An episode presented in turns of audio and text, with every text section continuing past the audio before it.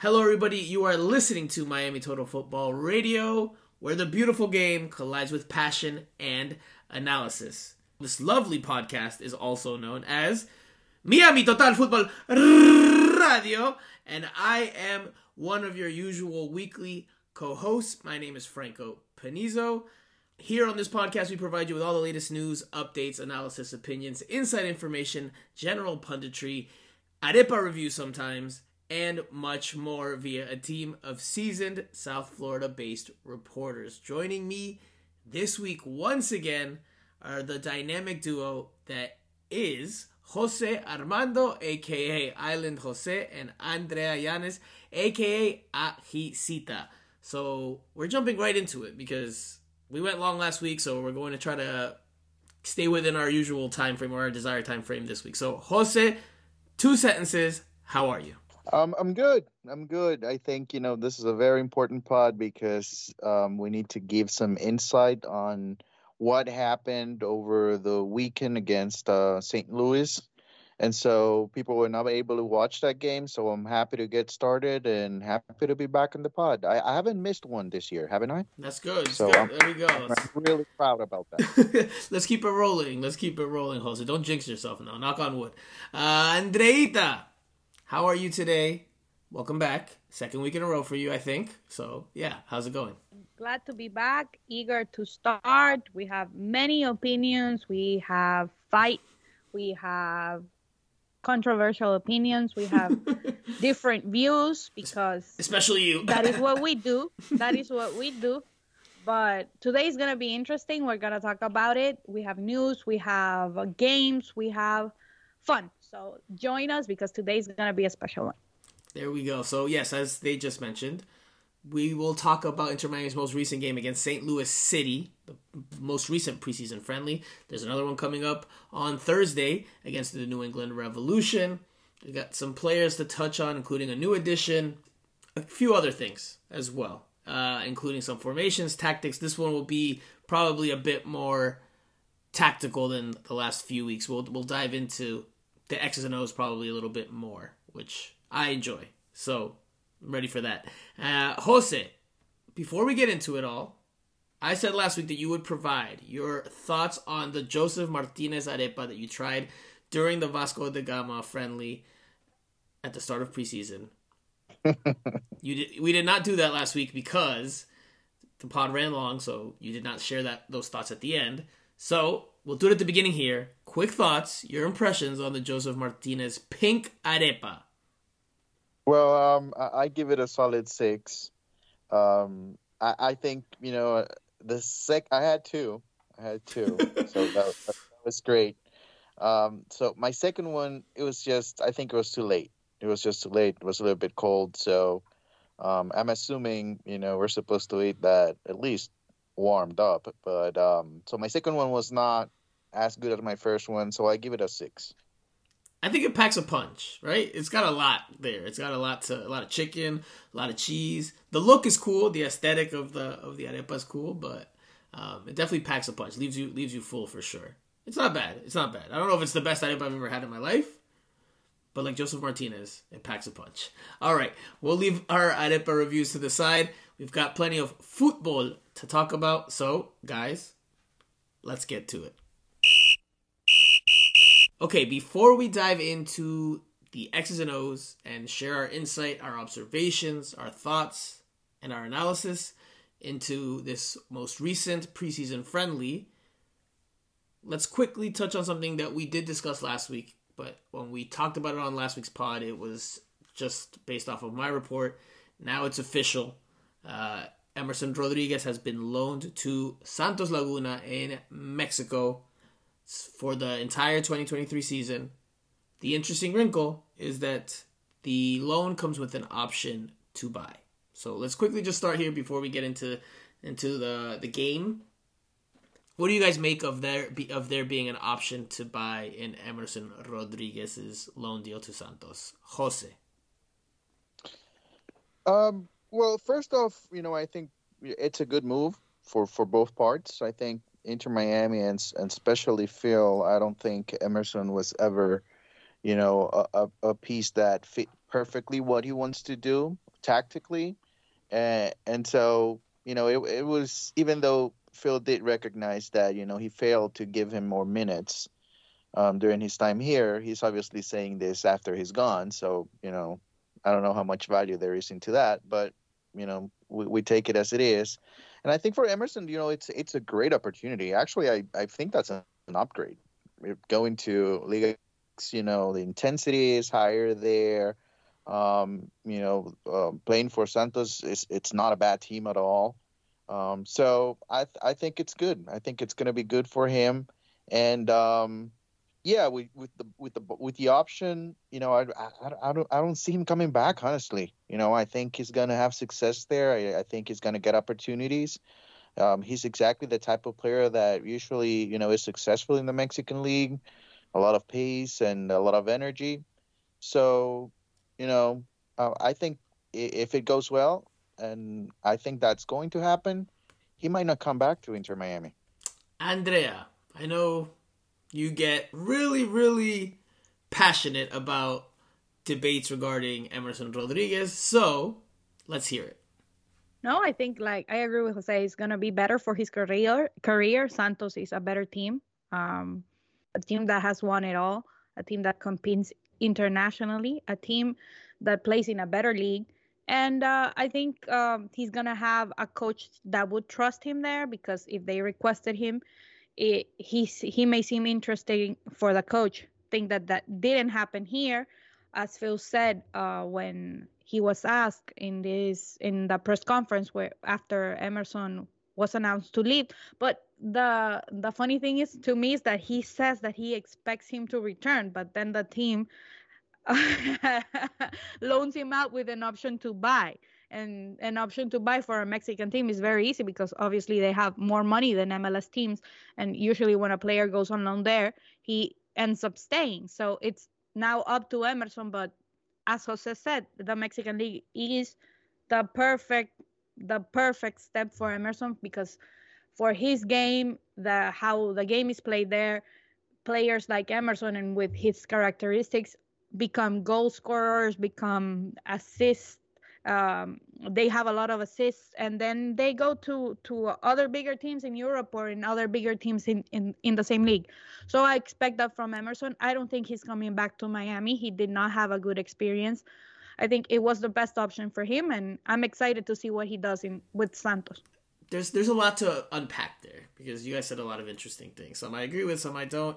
Um, like I think you both made it seem like Emerson Rodriguez is gonna go to Santos and light it up, which I don't necessarily think that's the case. I think he could be uh, a good piece, maybe, uh, that fares better and has better performance levels, better rendimiento than he did at Inter Miami, where he, you know, his playing time was pretty sporadic. I mean, he saw the field, but not a whole lot of minutes. So I don't, I don't necessarily see him taking that big, big jump. It is, I do agree with Jose and you that um, a player like him, a player that likes to be on the dribble and take players on, un gambeteador. Uh, I think that that suits uh, the Liga MX better than it does in MLS. Um, so yes, I think there might be more of a chance for him to succeed, but I don't think he's going to be miles better than we saw in in South Florida. But that's just that's just my opinion. Jose, you did say something that was interesting to me about you know Phil Neville's admission during the press conference, which took place on Friday, right? The pregame press conference before the St. Louis City friendly, also to introduce uh, Nicola Stefanelli and Franco Negri, which we'll dive into in a little bit more detail later on in the pod. So, yeah, Phil Neville did say, you know, I, maybe I was a bit too conservative uh, last year, and you know, because we were in, in pressure situations, and you know, maybe I could have done better in giving him more time, but he needs you know minutes to to continue to develop. You know, Phil Neville said the right things publicly, but I agree that look, if there's an option to buy one year after you transferred him into the club, then clearly you're you're okay with moving on. So, and I don't think that's just Phil Neville. I think that's Phil Neville and Chris Henderson. Whatever whatever happened on the field combined with maybe off the field has led to them being, you know, like okay, we're okay with parting ways. Even though he's young, even though he's got potential, even though he, you know, he could come with a transfer fee later on if you sell him. Maybe this this it's an admission on their part that they got it wrong on this one. The, the piece just didn't fit how they expected to or how they thought it might. So, uh, interesting that it does have a, an option to buy. Uh, I, I, look, he could easily come back because if he doesn't have a great season, then you know he's still under contract with Inter Miami in 2024. He could easily be back. So I won't say there's no way he comes back. I don't know if Santo will trigger that option. It depends on how he performs. So we might not have seen the the, the last of Emerson Rodriguez with Inter Miami. I will say this because you know I do think it is a piece of the puzzle. How big of a piece? Well, open to interpretation. He definitely was not happy with his role as a spot starter. And I will share an anecdote with you guys. I covered an Inter Miami 2 game last season, and I was the only only one in the press box. After the game was I think they played yeah, they think they played New York City FC 2 if I'm not mistaken. After the game, Jairo Quinteros was the player that did the availability. He had scored in that game. This is before he left. And I, you know, I, I spoke to him about the goal and about his playing time and you know, not not really playing on the first team. And and Quinteros, in a very professional way, you know, said, yeah, he would like to be playing more, but he respects the decisions. But you could tell, which is normal, natural, I've talked about this, that Quinteros was frustrated by his role with the team, his diminished role with Inter Miami.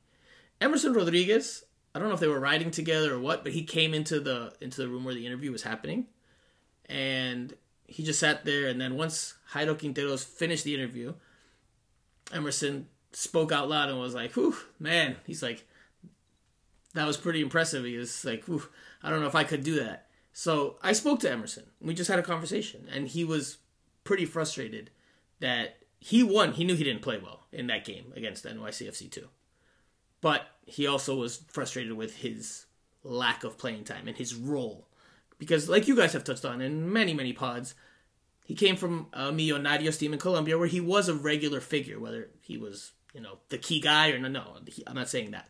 But he was a key contributor. And then he came to Inter Miami, and then here he was looked at as a project. Got some playing time, but not nearly as much as he would have liked. So I think that that part definitely plays a piece in this. That, that he probably wanted to move away as much as probably Inter Miami did. Jose, you Listen, it's an yeah. upgrade for him. It's an upgrade for him.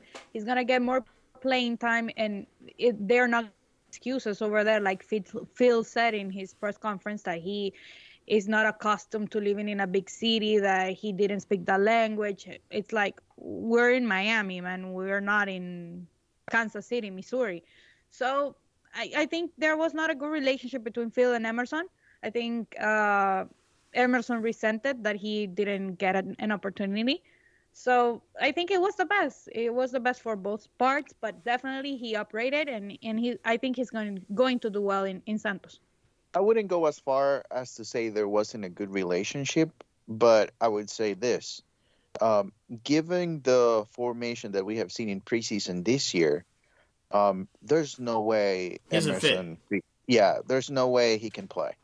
Uh, honestly, there's there's just no way. Whether you know they have a good relationship or not with the head coach, there's no way. There's just no way. I, I mean, I don't see Emerson playing as an eight, and I don't see Emerson playing uh, uh, as, as, a striker nine, as a nine. Right. So so there's no there's really no space for him. We'll dive into the tactics a little bit more because you know yeah. that that is going to be the crux of this show, the, the main point of this week's podcast. So let's start. We'll, we'll close it. We'll leave it there with Emerson. We'll obviously keep tabs on him throughout the season in Mexico and see how he does. Also, not forget, he will play in the Leagues Cup uh, for Santos, so something that, you know, could have an impact against MLS teams. Not Inter Miami necessarily, but, you know, something to, to, to keep an eye on. Moving on to Inter Miami's friendlies. After that Vasco da Gama game, they played two friendlies. So since we last recorded, they've played two more exhibitions. They played FIU last Wednesday And like I said on last week's pod, I would get that result. I would provide that result for you guys. For the listeners, for the readers, for everyone out there, for just for the general public. And Inter Miami won that game 4 to 1. The details that I got were that Inter Miami played again two separate teams, one in each half. They played what you would presume to be their backups in the first half, and then they played their presumed starters in the second half. I hope I said that correctly. But yes, um, and Inter Miami won that game four to one. Now, the end of the first half, the score was one to one. Jake Lacava scored for Inter Miami, but Inter Miami also gave up a goal. Once the starters came in in the second half, they pulled away. They made the difference. Leonardo Campana scored a brace, and there was an own goal from FIU. So four to one victory for Inter Miami. That was their first win of the 2023 preseason, and it came four days after that three to zero defeat to Vasco da Gama. Fast forward a few more days, three more days, and we're at Florida Blue Training Center, aka Inter Miami's practice facility in Fort Lauderdale, and media was able to attend that game. Media was not able, I was not able to attend that that match against FIU, but we were able to, and we were present for Inter Miami versus St. Louis City. And Inter Miami lost in lopsided fashion. 4 to 0 defeat. The game winner, coincidentally enough, just for narrative purposes, came from Indiana Vassilev on a spectacular, stunning, sensational free kick in the 37th minute. Un golazo and we'll talk about it in more detail because it left Jose and I with our jaws on the grass there on the sidelines, and maybe Andrea too, but I, I didn't think Andrea was trying to snap some shots, so I don't know. I, I didn't get a good look at her reaction. Lucas Bartlett scores in the 62nd to make it 2 0. Samuel Edeniran in the 87th, or Edeniran in the 87th. And Célio Pompeu, penalty kick in the 106th. This game was played in four 30 minute periods, and it was done so, I, I assume, predominantly to get everyone the same, or a lot of the bulk of Inter Miami's players and St. Louis players uh, more minutes. So the starting group in that game played 60 minutes, and then the second group played the final 60 minutes. So an increase from the 45 minutes that they had been playing in the previous two matches, right? Extra extra 30 minutes there so that you can up the fitness levels a little bit there. So this was Inter Miami's starting lineup. Uh, I won't go through every single change that was made, but I'll, I will give the starting lineups in each half. In the first period, it was Drake Callender in goal. Inter Miami came out in that 4 4 2 diamond. So DeAndre Yedlin, Aimé Mabika, Christopher McVey, Noah Allen was the back four. Gregore was your six your two number eights, your two box to box midfielders were Robert Taylor on the right, Rodolfo Pizarro on the left. Corentin Coco Jean occupied the 10th spot, and then up top you had Leonardo Campana and Ariel Lassiter. I will, again, the only real change, well, the only change in the second period was that Nick Marsman replaced Drake Callender. Third period lineup, Nick Marsman stayed in goal, and then you had wholesale changes. And this time, and we will get to this later on, but in the third period, not only did the personnel change, the formation changed. Inter Miami switched to a, call it a 3 5 2.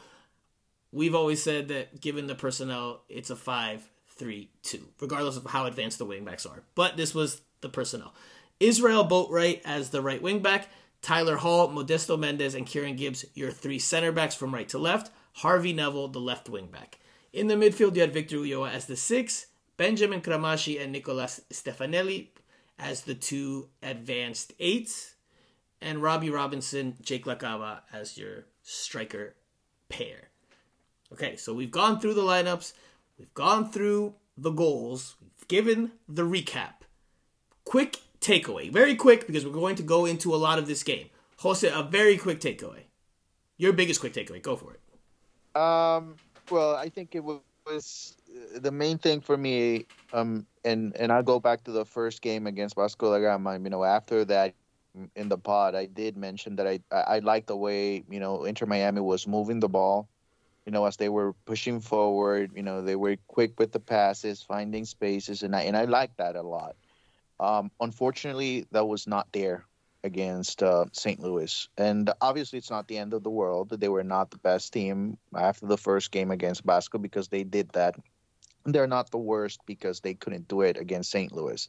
So I think that that's the one thing because I, you know, obviously I thought that was progress when I saw it against Vasco, and I thought, man, if they can do that, they can be very entertaining and they will score a lot of goals. Well, that didn't happen against St. Louis. And moving forward, I think that's the way to go. They need to move the ball faster uh, in the attacking part of the field for them to be successful. So Phil did speak to media on Tuesday, and he was asked about the game, and he said that you know they're not really planning for games; it's just part of their preseason process. Um, you know, he, I like that he was honest, and when he was asked, you know, if he had any take positive takeaways or anything encouraging or any player stood out, he he like kind of like scratched his head and was like, "Not really, not really," and and he said he, he expected better. You know, he tried to give some reasoning for the result, but at the end of the day, even though it's only preseason, I mean, losing 4-0 is pretty ugly, and it's not like they played a mixed lineup. They played the starters for 60 minutes. Those players could not come up with a goal. Then they played obviously a, a second group that is, you know, had a lot of players from Inter Miami too, a lot of young players. So can't really overly analyze that because they're just not at that level yet. And it's not a team that you have you expect has gotten a lot of repetition together. Um, harder to analyze those 60 second minutes. But still, losing 4 0, not scoring a single goal, not really generating a whole lot in the attack. I mean, from the run of play, it was not very pretty. And you and I were both in agreement. Not. I don't know if Andrea is, you know, concurs if she wants to make it three for three for the listeners, obviously they couldn't see this game. This game wasn't streamed anywhere. Inter Miami, as a matter of fact, didn't even tweet out anything about this game. St. Louis City SC did. They were live tweeting.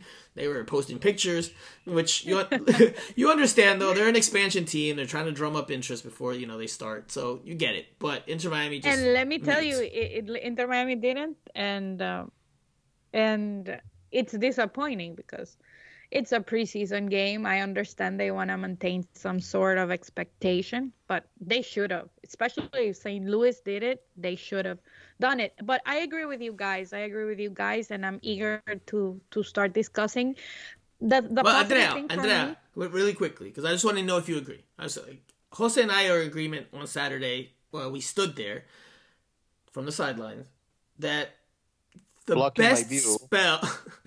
the best spell of play for Inter Miami were the final 15 minutes of that first 30 minute period.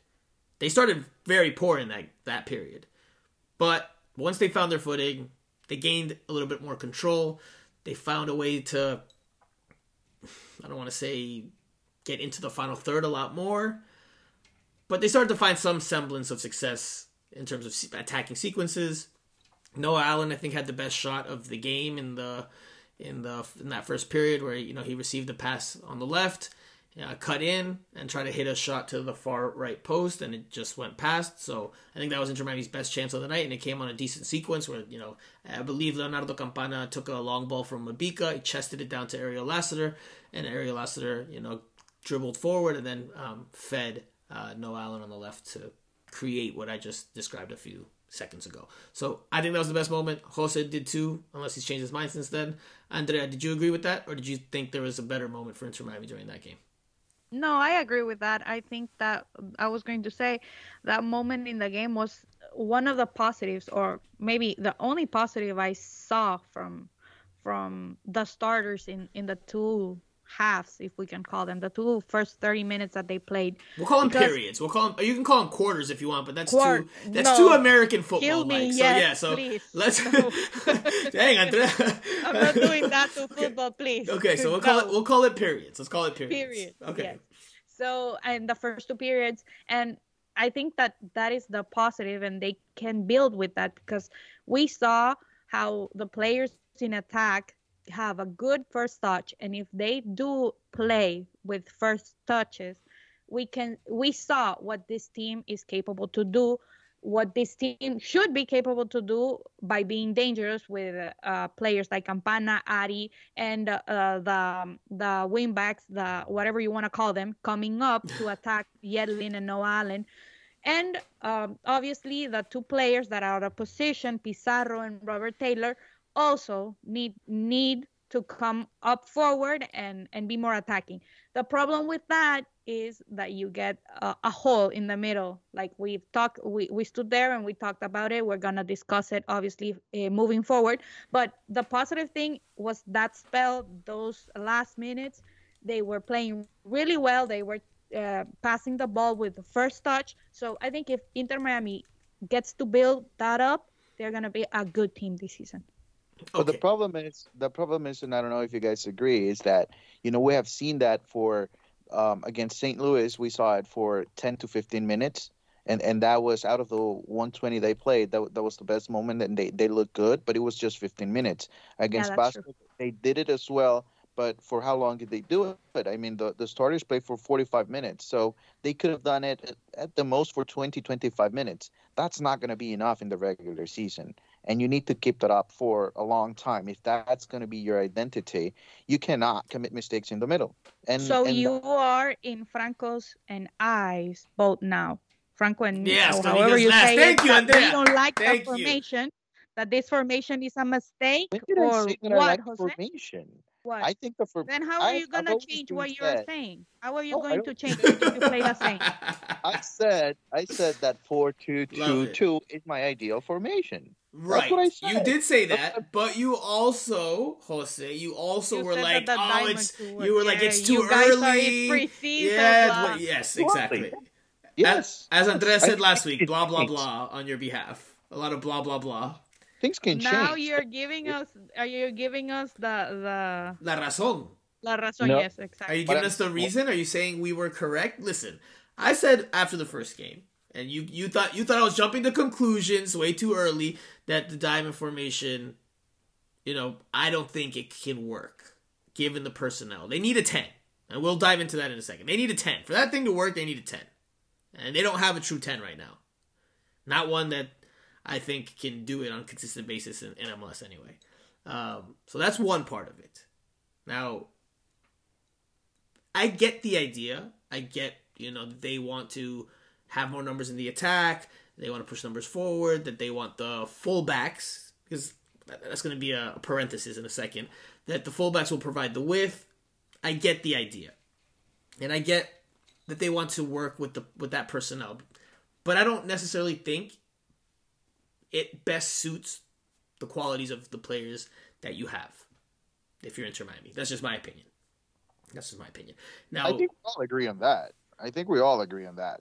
The problem is that they are way too exposed defensively, and since they are playing, um, I don't like- think I don't think that's the biggest problem though, Jose. I think the biggest problem is what we talked about on Saturday evening at during the game.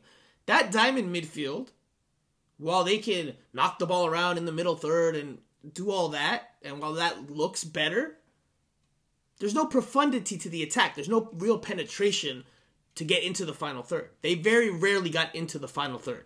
And yes, this is game three of preseason, but you can see the trend start to develop. And yes, they will continue to work on it, work on the on the automatismos, the just the movements and the repeated patterns of play. But you, we've now seen two games against non-collegiate opponents, and that midfield diamond looks more like a black hole. Like they can't move the ball; they don't progress it any any more than the middle third on a consistent basis. They struggle to find ways to do so. Rodolfo Pizarro's playing on the left side as an eight. I don't I don't necessarily think that's a bad position for him. I don't know if Robert Taylor's an eight. I don't I, I, Right. not an eight. I, I can agree with with Pizarro without a yeah, doubt. but Robert Taylor is Robert not. Taylor is playing out of position. Ari Yeah. Lassiter is playing out of position, and Coco is playing out of position. I Yes. think those three players they have the talent. They are very good with the ball. Yes, the problem is they're playing out of position. out of position. I'm Exactly. gonna take. I mean, if you take uh, Robert Taylor and Ari Lassiter and put them through the wings, you'll get so much more out of them. So much Exactly. and obviously we we have seen that here in in Inter Miami. Now with Coco, I don't know where he plays. Honestly, I don't know where we can get the most out of him in terms of okay, let's think this is he's our Miami to football player, and we need to find place for him in the media game. I don't know where to put him. I don't know where to put him because, but to me, he's not a 10. Right now, he's not a 10, and he's not doing He enough had, in that. he had that one good pass in that first 30 minute period, if I'm not mistaken. Maybe it was the second 30 minute period. But he had one good pass where he hit a through ball in, I believe it was to Lassiter, and the flag went up for offside. But it was a good through ball, and it played Lassiter into space. But I, but I, I agree, I agree that he doesn't necessarily look like a 10. Doesn't, in what we've seen so far from him. Listen, is that the the bottom line with this formation? I think there are too many players out of position, and you those players out of position, as Jose is saying, could play better if they played in their natural position. Right, you can but- have one player out of position that can have and can have a good game, can have a good run. But when you have a lot of, we're talking here about Ari. In, in only that uh, formation for the two uh, periods, we have Ari out of position, we have Robert Taylor out of position, we have Pizarro out of position, we have Coco out of position. So it's almost five players out of position, and you're like, Pizarro. I don't know about Pizarro. Yeah, you just you just contradicted yourself because you said yeah, I- I Pizarro was okay. Pizarro- no, but Pizarro- Pizarro was okay, Yes. but that is his not not his. I think that I think that could not be his eight. position. I He's think that not- could be not his, his natural position. what is his natural position. He's not a ten. He's not a ten. He's not, and he's not a winger. So, what, like, I, I think it could be a solution to what his position is. and and I have one more problem with that situation with with with especially with Pizarro and Taylor. I'm not hundred percent sure that they can be uh, two box to box players. You know, we're we, we emphasize on on what they're doing when Inter Miami has the ball. Now, what are they doing when they don't have the ball exactly. and when they have to play defense? Because if you leave um, Gregore all by himself in the middle, that's not going to be ideal. You know, so Exactly. they have to do a lot more defensive. That is what I mean. Because so- Pizarro and Taylor have now th- uh, th- that added responsibility when they are not defensive minded players. Well, so th- so Yeah. there's there's an interesting part there. There's and before we dive a little bit more into it, we do have to note something that we have not noted yet. Inter Miami is missing a few starters, right? A few projected starters, and then that makes that can make for a very interesting conversation and something I do want to dive into. I don't know if we will have the time today, but let's. Who was out? Jean Mota was out. I expect Jean Mota to be in the starting lineup when he's healthy. Franco Negri did not play in this game. The new Argentine left back that arrived, he's trained with the team, but he just wasn't fit enough yet to play. So he didn't play in that game. He's the presumed starter at left back.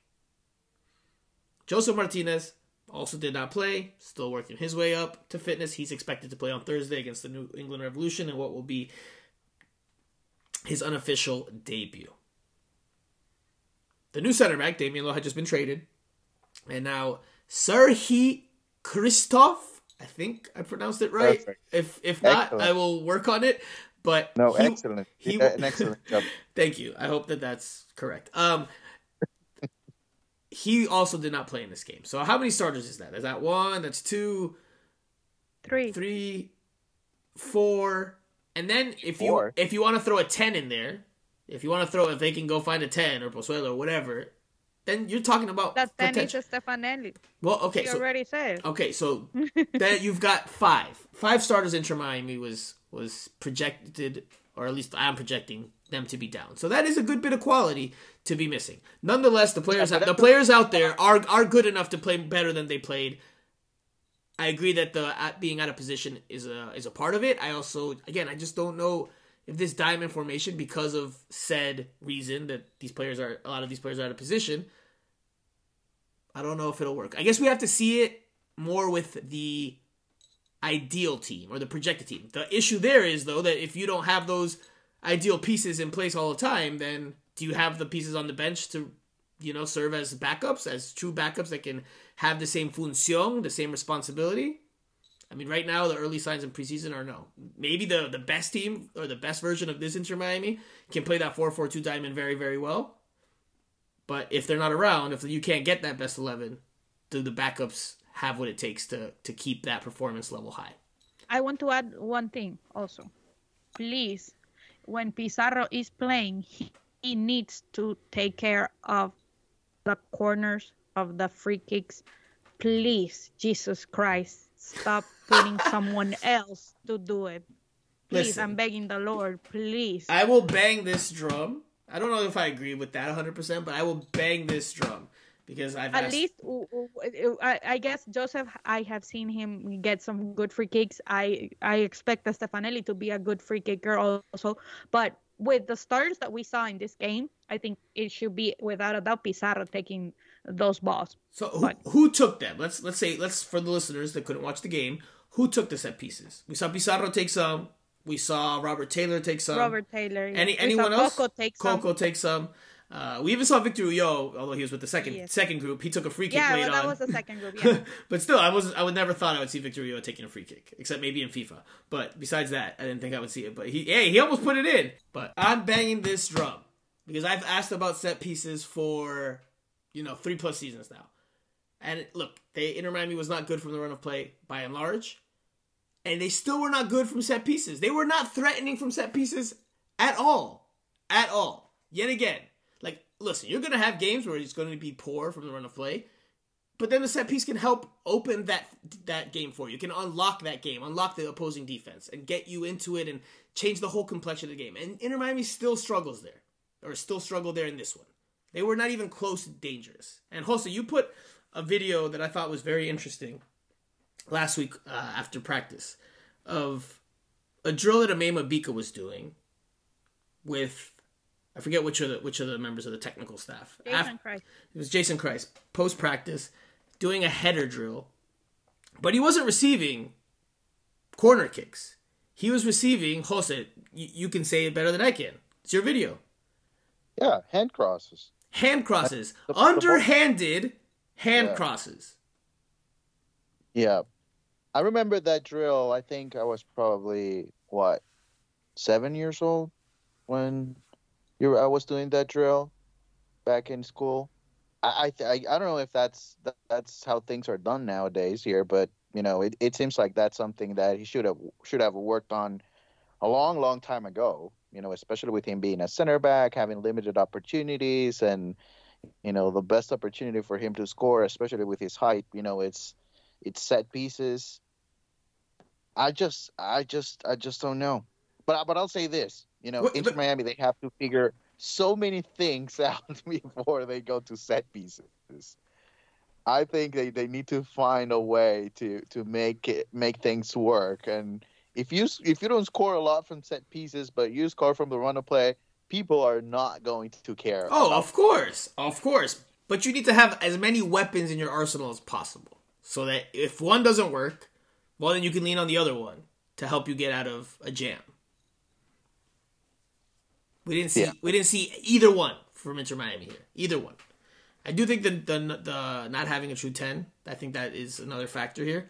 You know, if they could, I'm sure in an ideal world, although they probably wouldn't say this publicly, I imagine Chris Henderson and Phil Neville, if they could find someone to to buy Rodolfo Pizarro tomorrow, they would sell him. They would re-sign Pozuelo or some other number ten that's a more true number ten, and then you know use use that player in that, that position in that system. But right now, they don't have a true number ten, and I think that that's that's going to be a- Listen, a, I big part of the- the problem. Point, in this this in this point, I think Phil already we, we we we need to stop saying he doesn't have a number ten. He needs to work with what he has. He already knew when he signed his extension what what the situation with Pizarro that they didn't have any sewer, uh, suitors to buy him. He knew that situation when he signed. He knew the situation that Pozuelo maybe couldn't come back. He knew all that. So I think it's time. It's already his third year. He's gonna be his third year here. So it's time for him to start working with what he has, and for us to see him work with what he has, find a oh, good Oh, a- formation, absolutely. find Absolutely. a good a good a good fit and in these two games that we have seen in preseason we have not seen that yet so hopefully before february 25 we see like a road to that at least for them to start the Well, season in a good way Well, we we won't see much more the rest of the way because the remaining, all but one of the remaining preseason friendlies are behind closed doors. Now, again, I'm going and to the do one against Emelec is canceled well. we'll get there. I'll do my best to get the scores for those remaining closed door friendlies. I'm going to do my best. You know, when I report one, you know, some you know the team might try to close the iron fist a little bit tighter to make sure. I want to say that Franco is being, sh- uh, it's being, he's being, um, how do you say it in English? He's being shot. He's being put a muscle on. I don't know. I don't. I don't know what you were trying to say there, but um, I think okay. I think I know what you're trying to say, but uh, I'm not sure. Um, but no, I'll do my best. Look, the team's going to try. Their, is going to try even harder to try to make sure that nothing filters Franco out. doesn't but, know. but I'll I'll do I will do my my reporting best to keep you guys informed because that's what we're here for. Yeah. And besides, you know, our discussion and our dialogue and you know the updates, we're here to inform what's going on. So I will do my best. I'll do my best. Now that last game, Andrea, that you just mentioned against Yeah. Emelec, Emelec is no longer coming. It seems this is not confirmed. It seems like the opponent for that final preseason friendly, which will be at DRV PNK Stadium, it is open to the general public. It will be against Austin FC. That's what it looks like. If you go to Ticketmaster right now, the opponent that's listed as playing Inter Miami is Austin FC. So that looks like the candidate that has lined up to replace Emelec for that final preseason friendly. If I'm not mistaken, I think it's on the 18th, February 18th. So not too far away from here now. Uh, Jose, let's talk about a positive performance. Did anybody impress you between both teams? Did anybody impress you from both groups? I'm sorry, uh, for Inter Miami. And don't say, I was gonna say, don't say Indiana Vassilev because I know you're trying to get cheeky. No, no, no. Well, you know, I thought St. Louis they were just okay. I don't. I, I never thought they were imp- they were impressive. So that, but if that makes it a little bit more worrisome for Inter Miami fans, then you know that's the reality. St. Louis is is not a very good team. But they right now. peppered Inter Miami in the first 15 minutes. They were on top of Yeah. Inter Miami. Like But Inter you know Miami couldn't get out of its own half in the first 15 minutes of the game. because they did pressure. They did pressure in the middle, and they forced Inter Miami to commit mistakes in the middle, and they gave the ball away very quickly. They were not able to um, come through with the buildup, and you know MLS teams they like to run a lot, and you know that's something that Vasco da Gama didn't do, and yet they were able to win the game. You know, so that's why I think it's a little bit risky the formation, especially you're not good enough in the middle and you're giving the ball away, which is something that will happen uh, every now and then even to you know the top teams, you know, you know, just don't have a, a good day or, or one mistake can cost you the game. But you know, going back to, your- to your question, I think Noah Allen was the only player, you know, within those ten to fifteen minutes that Inter Miami was good. That was that showed some progress moving forward, moving forward. But I I won't fully um, say that you know Noah Allen was um, impressive or you know something to think about when it comes to the starting 11 for the first game of the regular season because defensively that there's the challenge for him i think he's talented enough to play you know uh, in the middle maybe moving forward more like a winger i don't know if he's strong enough within his build but defensively it's always a challenge for him. So um, again I, i've said it from day one. I, I don't think he's a left back just because you know he's he can play okay defense but not good enough. So but i would i would highlight him. I, I don't think there's there's any other way to go. Andrea, anybody anybody else? I agree with Jose, but I also liked um, Ariel Lassiter in the chances that he had, not as a nine, but when he came down he assisted. We we talked about the the best play that we saw. Um, I really liked Ariel, but uh, when he came down, I think he he's gonna be an important player for this team. And I agree with Jose in regards of Noah Allen. I'm eager to see um, the new center back. I'm eager to see um, the competition in, in, in the right back because DeAndre's what we've seen in these two games, he's been a little bit inconsistent. But I think, yeah, Ariel Lassiter and Noah Allen were, for me, positives in this game. Right. Yeah, one more thing Go ahead. I mean, you know, it's it, it's it's very easy for people to think that you know the team is struggling at this point because maybe of what we're saying or or the against uh, uh, the pro teams they they allow, they they conceded seven goals and they they have they have yet to score against the pro team in preseason but i would say this i think the effort is there you know i think the players they want to make things work for Phil. Now I, I don't know if at some point, you know, if it doesn't work, Phil might be able to realize, or the coaching staff as a whole, you know, maybe it's it's not our way. You know, maybe we need to figure this out and maybe listen to the players. And I'm sure if you ask Ari Lassiter where he wants to play, he's going to say through the wings. I, I mean, that's that's I think that that's a given. So um, I just want to tell people that, that the effort is there. So yes, there's still a I lot agree with that. There's still plenty of time, and they might be able to make things work. And that is why I was saying, especially that it's time for Phil to realize that and maybe not get married to a formation since well, the well, beginning so, of the season. So there's so that's and we can decipher that or dive into that a little bit. Because there's two philosophies, two different philosophies. You can play or mold your system to the players you have, which I think that's what all three of us would do. Or you can mold your players to the system you want, which is what yeah. it looks like Phil Neville's doing. That is that's what he's the, doing. That's the route he's yeah. going, and that's the gamble he's going to take, and what he'll be judged on if he sticks with it. Again, I don't. Th- I think Phil Neville has shown he he is adaptable. I, I don't. I think yeah. if this formation does not bear fruit in in short order, I think he'll revisit it and and either change the personnel or look uh, for a different system um, to go with from the start. But right now, this is what they're doing. They're going with the diamond. They're trying to see how it works. Look, they they Inter Miami tried to build out from the back from the start. And there was one play, you know, where they they were passing it along the back, and and you know there's still concerns there. Um, again, not Inter Miami's maybe strongest team. Maybe the Ukrainian center back will help uh, improve things in that regard. But you know there was one play early on where uh, Mabika played a pass to Drake Callender, and Drake Callender flubbed the control, and it went out for a corner kick for St. Louis city. So, you know, mistakes like that were common for Inter Miami. Not necessarily across the back, but just in terms of the sharpness during those first 30 minutes, maybe even an extension to the to the 60 minutes. Just couldn't get their their footing consistently. Couldn't find each other. They to me, they looked a team that was a bit confused on the field as to how to find solutions.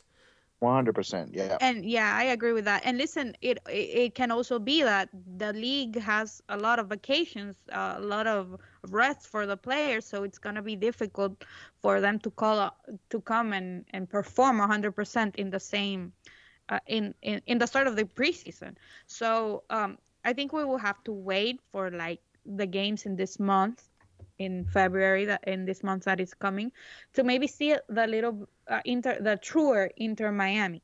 So. But that's but, what I'm saying. We yeah, might, we might not see it. We might not see it until that last yeah, game, and then yeah, how, how much are we exactly. going to see the week before they start this regular season? I'll say one last thing about the performance and what I think the team is missing right now. Again, I've said it number ten, but what I think is is a more underlying issue is that with this formation, and at least with this personnel, they don't have any real dynamism to their play. There's no really dynamic way for this team to get forward. And I think that's why you don't see them penetrate that final third all that much. Because they don't have a true number 10. Ne- neither of their two eights are. Uh, you could say Robert Taylor's a, a good dribbler. But given where he's, you know, where he's starting and the positions he's starting in, he's got more bodies centrally around him, so he's not able to showcase a lot of that dribbling talent. Rodolfo Pizarro, not the fastest, not necessarily the best, you know, one-on-one dribbler. You don't so you like they don't have a way to regularly find dynamic ways to quickly hit when they're attacking. And then they also don't have anyone to pull the strings as the 10. So they're missing some elements there in that middle of field. I think that that's the biggest right now the biggest issue. There are things in the, in the, on the defense. You know, we saw Inter Miami get exposed a few times when they got hit on the counter. When they lost the ball, there was one play where I remember. I just remember DeAndre Yedlin trying to like biting very hard on a, on a fake cross or a fake shot and like soaring in the air. Like it, it yeah, he just he hasn't had a good start to preseason from the two games out of the three that we've been able to see. Um, he also did start a bit later, so there are there are questions at the back. I think look to answer the question I po- I posed to you guys. I think Noah Allen uh, was the standout. I thought Gregore was okay. I didn't think he looked he looked too bad there. Um, and then from there, Lasser was was all right as well. Uh, Campana hustled, but yeah, not not a whole lot, not a whole lot. Uh, as for, let's quickly go to the second. And I'm sure this now is we're gonna, gonna fight. Prepare yourself, Well, listeners. we- Now we we're only have a couple things to talk fight. about. We only have a couple things to talk about here. It's not we're not going to fight because there's there's only one answer here, and you guys just you guys are going to. I think you guys are just reluctant to accept it, even though it's staring you in the face. But anyway, all right. When Inter Miami made the lineup changes in the start of the third period, the second set of 60 minutes, and they switched the formation. And Phil Neville, we I mean, us three, the trio here, we were trying to figure out for a good little bit what the formation was. We kept going back and forth about what it was until then I was like, you know what? No, this is a 5-3-2. Andrea and Jose pretty strongly disagreed. They thought it was a well, what did you guys think it was? It was a 4 4-2? Is that what you guys thought it was? I don't even remember what we thought it was. Well, you guys thought Oh, it was, 4 at the 4-3-3. back. 4-3-3. So four three three. That's what you think. Okay. It was not a With four four three. on the back.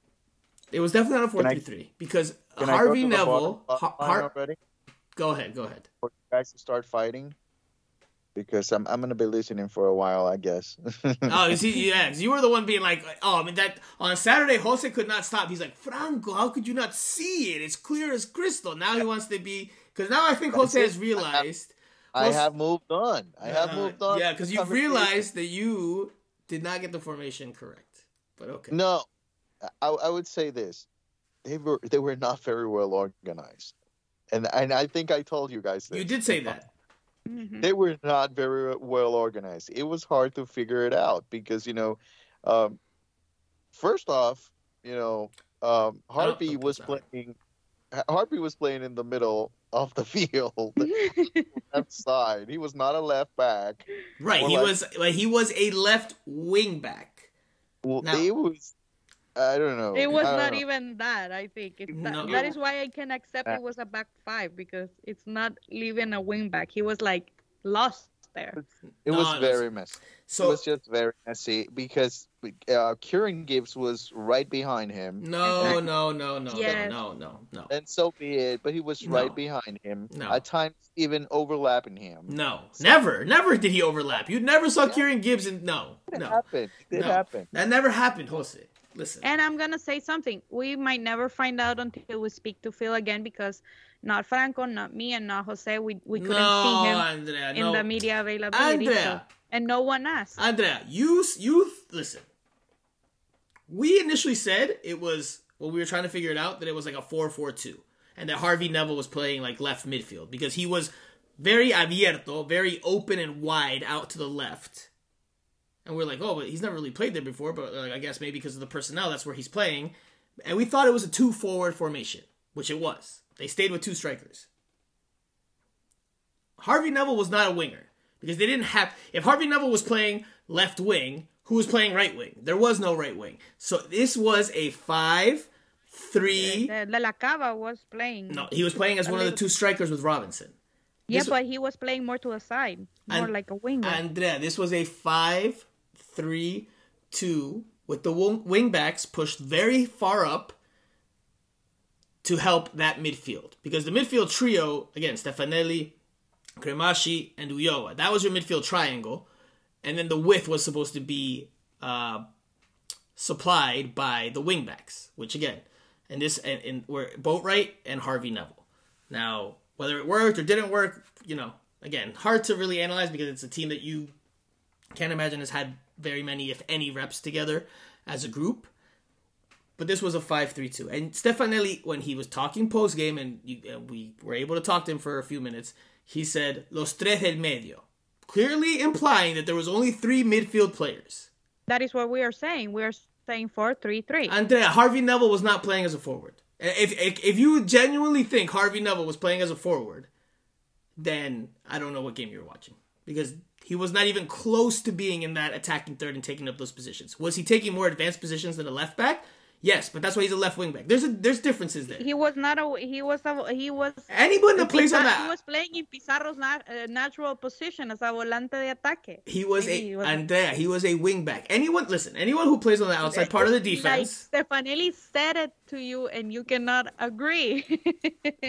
he didn't say But anything. He said there's let- three in the let's- midfield. Let's get concentrate game, in that so I we- think we're confusing everybody here because what is really people? What what are really people thinking right now? Listen, if they were not able to watch Listen, the the, game. sy- the system. The sy- listen to me. I think, and I think it's a Yeah, talking the, point. ta- the biggest takeaway is that he changed the formation. He right that that that tactics. formation that i think and i think that fight we've seen phil neville play with three center backs before so the fact that the second group played that or if you guys don't want to call it that the fact that he has a different formation is that he already has one that they've been working on because i don't think he just changes it all up just because They, Now- they need to have more than oh, one. oh of course of course Yeah. but now we know now we know what another one is now we know what another one is Let, let's say this is a five-three-two.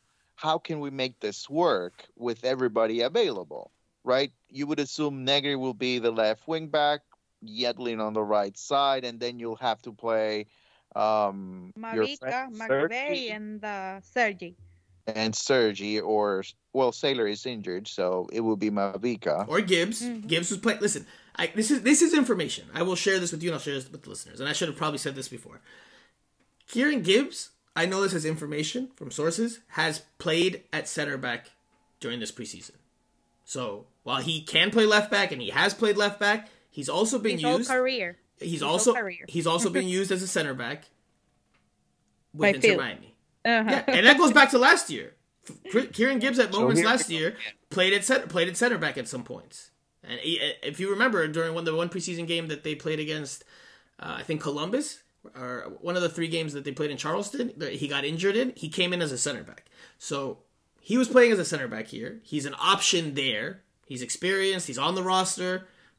Well, you know, to be honest, I'd rather play Gibbs out of position as a center back than Sailor or Mabika.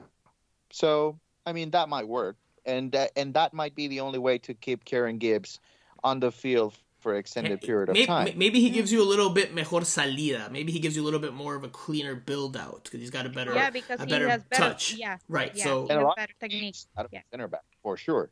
You know, he'll he'll give you a lot more pace. You know, he he'll be able to keep up with some No, of the. I don't know about that. I don't know about that.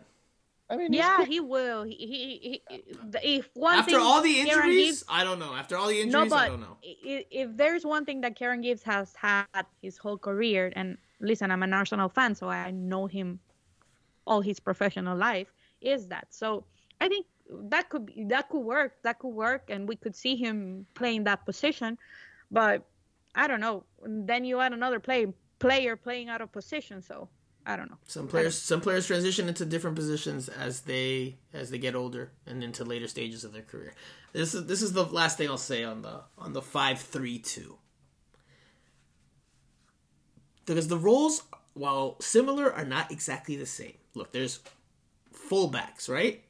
Defenders that play on the outside, laterales, right? Wingbacks and right or left backs, those are all fullbacks. Those they're all laterales.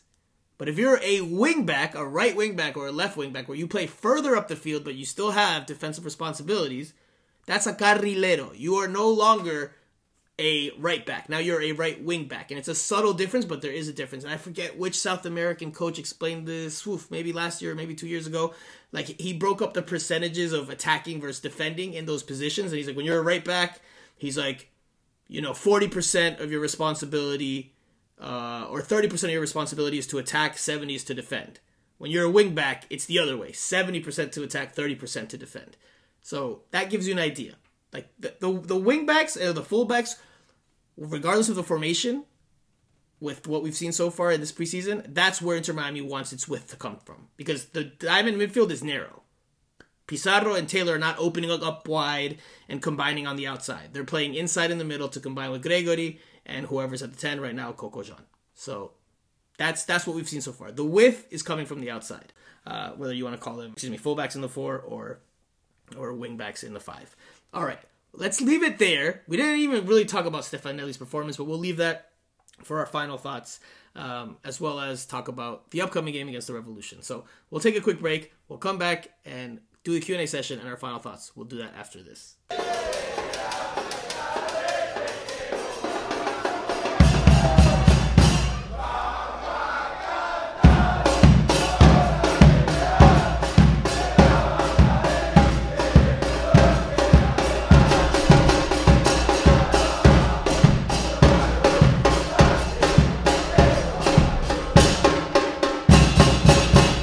All right, guys, Q and A time. Again, we got a lot of questions.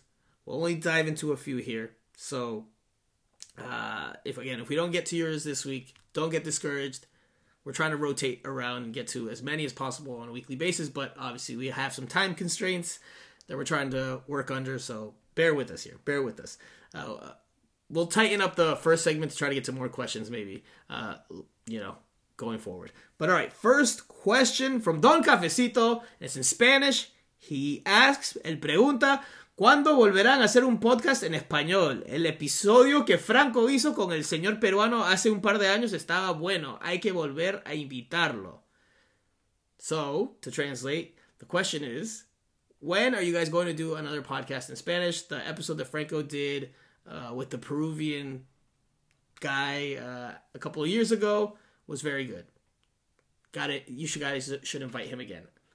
I only remember doing a Sp- Spanish podcast once on Miami Total Football Radio's existence, and that was with you, Jose. So unless Don Cafecito is convincing or uh, confusing you for being Peruvian, um, I don't know who he's talking about. I mean, I've made appearances on other people's podcasts, and definitely some Peruvians out there, but um, I haven't had anybody on Miami Total Football Radio as a guest that's been strictly Spanish that's Peruvian. Only you.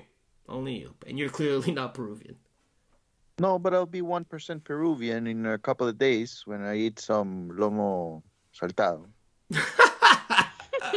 we'll, we'll, we'll leave that we'll leave that inside joke for a future episode because we, we can't get into all of that right now. We can't get into all of that. Okay. I, I've I have said I have said and and I haven't been good on my word that I would like to do a once a month Miami Total Football radio show in Spanish with Jose and Andrea. Um, I do love talking about football in español. That's why we try to make this bilingual and try to use terms in Spanish. Um, not only because we're in South Florida, but because I do enjoy talking about football in Spanish. Like the terminology is more defined. There's more way to describe things. I would love to do it. We have to try to find the time to do though, do it in because we all have three different schedules and uh, not the easiest, not the easiest. So, but definitely, definitely something I would like to do a little bit more of. So, all right. Next question from Twitter: Would anyone have cared if Indy celebrated after his goal? Players should celebrate a goal when they don't know when the next one may come. Indy didn't even have a choice leaving. I can be happy for a former Inter Miami player scoring against us, but Inter Miami just needs to win those games. Jose, this one's all all yours. You saw the goal, you said wow, left you with your jaw on the ground as I mentioned before. You know, do you care to answer the question of uh, would anyone have cared if Indy celebrated after that goal? It was a stunning goal. I don't think people would have cared just because Indiana, you know, he was, I, I mean, he just, he was not, um, how how do I say that this nicely? Um, he was not overly impressive in his time in with with Inter Miami. Um, but I can understand, you know, the reasoning behind not celebrating. I think he's just being respectful, thankful. Um, it's a friendly. There's no reason to, you know, go um, overboard and start, you know, celebrating. It was early in the game as well, so what could have happened after. So yeah, I can understand. I can understand. Then, and I do agree. They they have to start winning in preseason. You know, it's it's important. It's important to win a game or two. You know, it it last year. Remember, they won the Carolina Challenge Cup. Was yes. that it? Yes. And, and they went into the season with some excitement uh, and um, Some positivity. yeah, I, I think I think that every team needs that. So um, I think they'll eventually win a game or two in preseason. So I mean, they, could did win one. They beat FIU. fine. Uh, it doesn't count. Uh, Yeah, if they want us to count it, they should have let us watch it. All right, uh, Andrea, this one's for you, and it's from someone that I don't believe has ever asked a question before. IMCF underscore, which obviously Inter Miami Club de Football underscore Gio. Does the team do a good job marketing slash advertising themselves in places other than Miami and Fort Lauderdale? I live in Palm Beach County and never see any type of marketing. Thanks! Exclamation point. Love the pod despite the hot takes. Laughing emoji and another laughing emoji with the sweat on its forehead. Love it. Well, I don't think the team does a good job with that. And not listen, not only north in Palm Beach, but also south of Miami in Homestead. They, I don't think they do a good job. I think um, they should do a better job because listen, if you want to be a big team here in this community in South Florida, you have to take care from West Palm Beach onto Homestead like other teams do, like the Dolphins, like the Miami Heat. So you need to build that. You need to build that, and I feel that the team is lacking. Um, I have seen some initiatives here and there, but I feel like that they are lacking, and it's an area that could bring a lot of fans because many people like uh, football live there many latinos live there there are large communities of latinos living in palm beach and also in Homestead. So I think Inter Miami is lacking in that department, and it's something that I would love to see them get better because it's a South Florida team. It's a South Florida team, so they should do better. I hope they do better for their sake and bringing people from Palm Beach and from other places, not only south and west, but uh, south and north, but from the West could also benefit the team, could also benefit the attendance because let's remember that Inter Miami has the lowest attendance in the MLS. So hopefully this season it's something that they work on and they work in bringing these people that live north, south, and west from Fort Lauderdale and Miami. Okay, we'll leave. That's a budget situation as well, right? I mean, they have to put more money into it. Is there a lot of money to put into, you know, the marketing of the I team in areas outside of Miami and Fort Lauderdale? I don't know. I think it's strategic. I think it's strategic. That's what I think. I don't know. I don't know.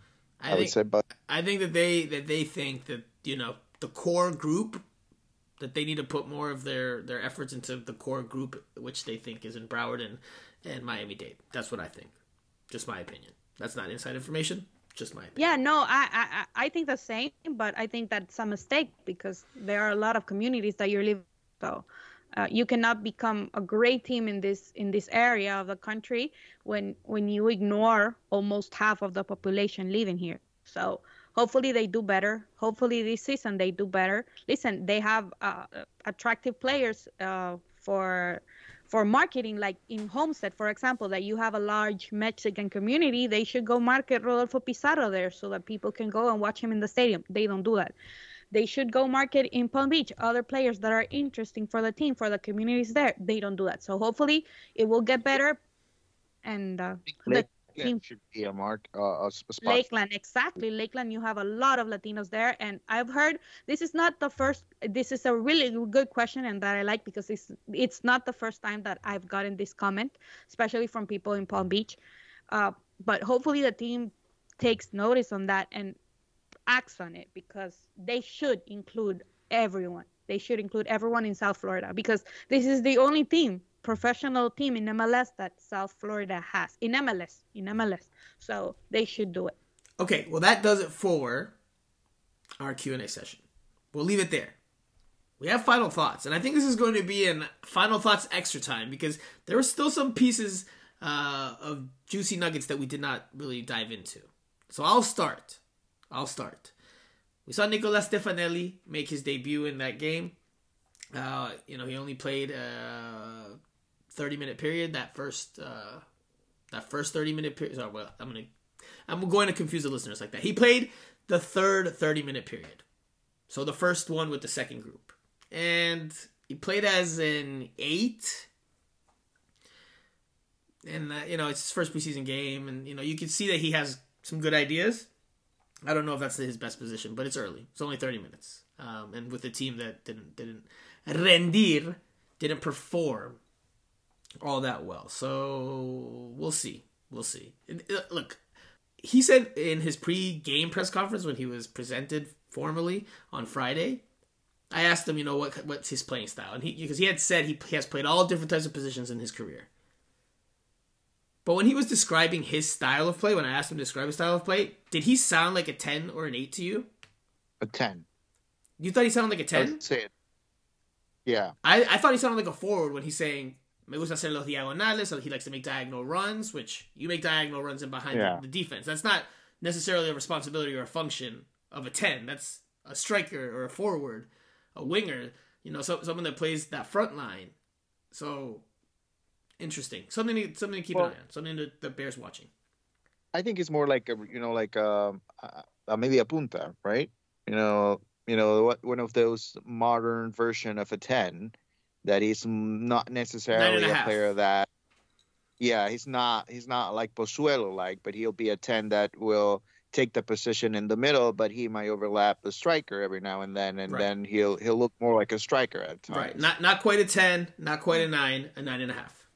Yeah, yeah, yeah. Uh, so that's that was quick thoughts on, on Stefanelli, Negri, Franco Negri. Again, going back to that five three two talk that we had at the end of the first segment here. Uh, you know, he when he was asked about his playing style, he he said you know he likes to attack and defend and he really likes to attack. That's why you know he's also played some left winger or some left midfield um, earlier in his career.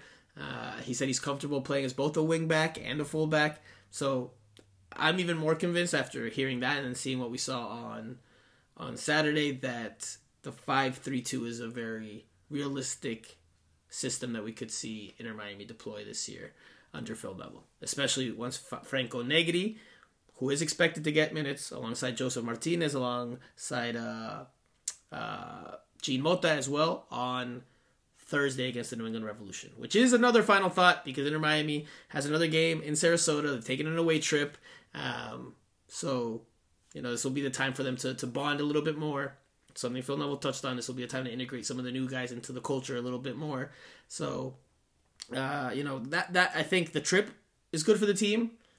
I think that they do need to. I don't know if they need to win, and they don't need to win. It's preseason, but I think they need to perform better, and they need to score another goal. So there we go. Jose, your final thoughts.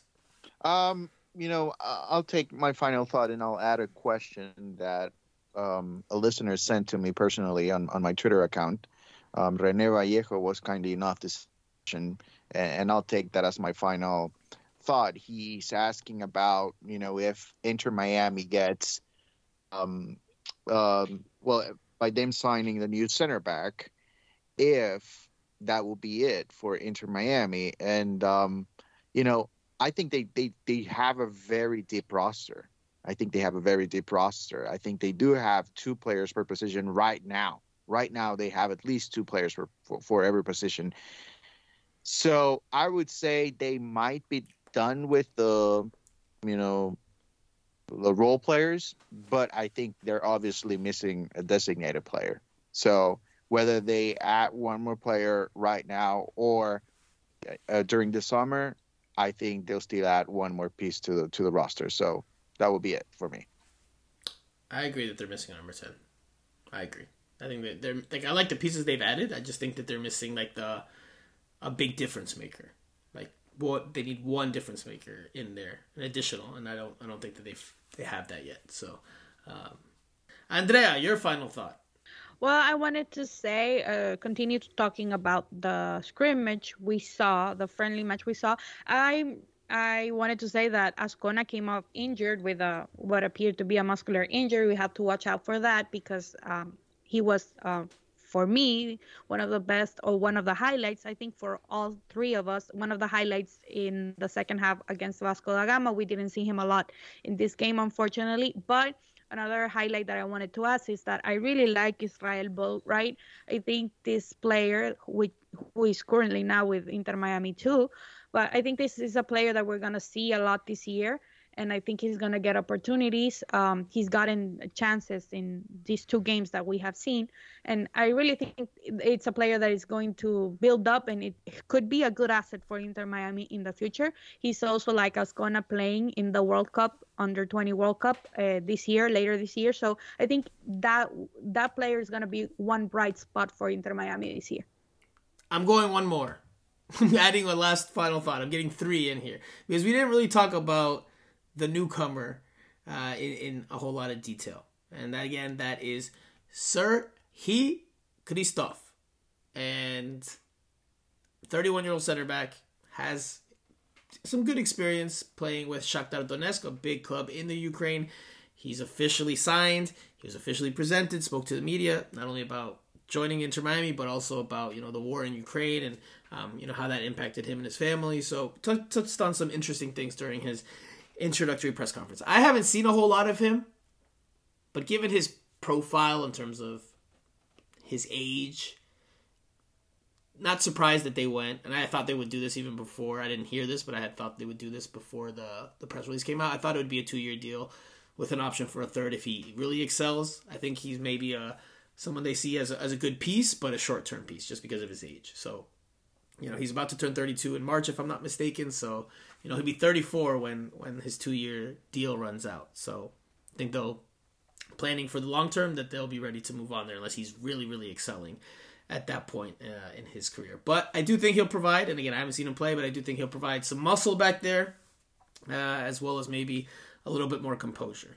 um, than what they had. At least that's what Inter Miami's hoping for. So we'll see. We'll see when he steps on the field in a game that we can that we can watch. Clearly, he's going to be a very big part of this team this year because of his experience on a back line that. Yeah, if you look at the starters, I guess Yedlin, you know, Yedlin does have experience, but um, it's it, it, there's there, there's a need for a leader there, and I think Kryvtsov is is the the player that is being looked at as the solution or the answer. So, well, that does it for this week's show. We went longer again than we wanted to, but that's okay. Um, we had a lot to talk about once again. We'll continue to work on it to get better, just as Inter Miami is during this preseason. So, for Jose Armando, for Andrea Llanes, I am Franco Panizo. You have been listening to Miami Total Football Radio. I'll talk to you guys again next week.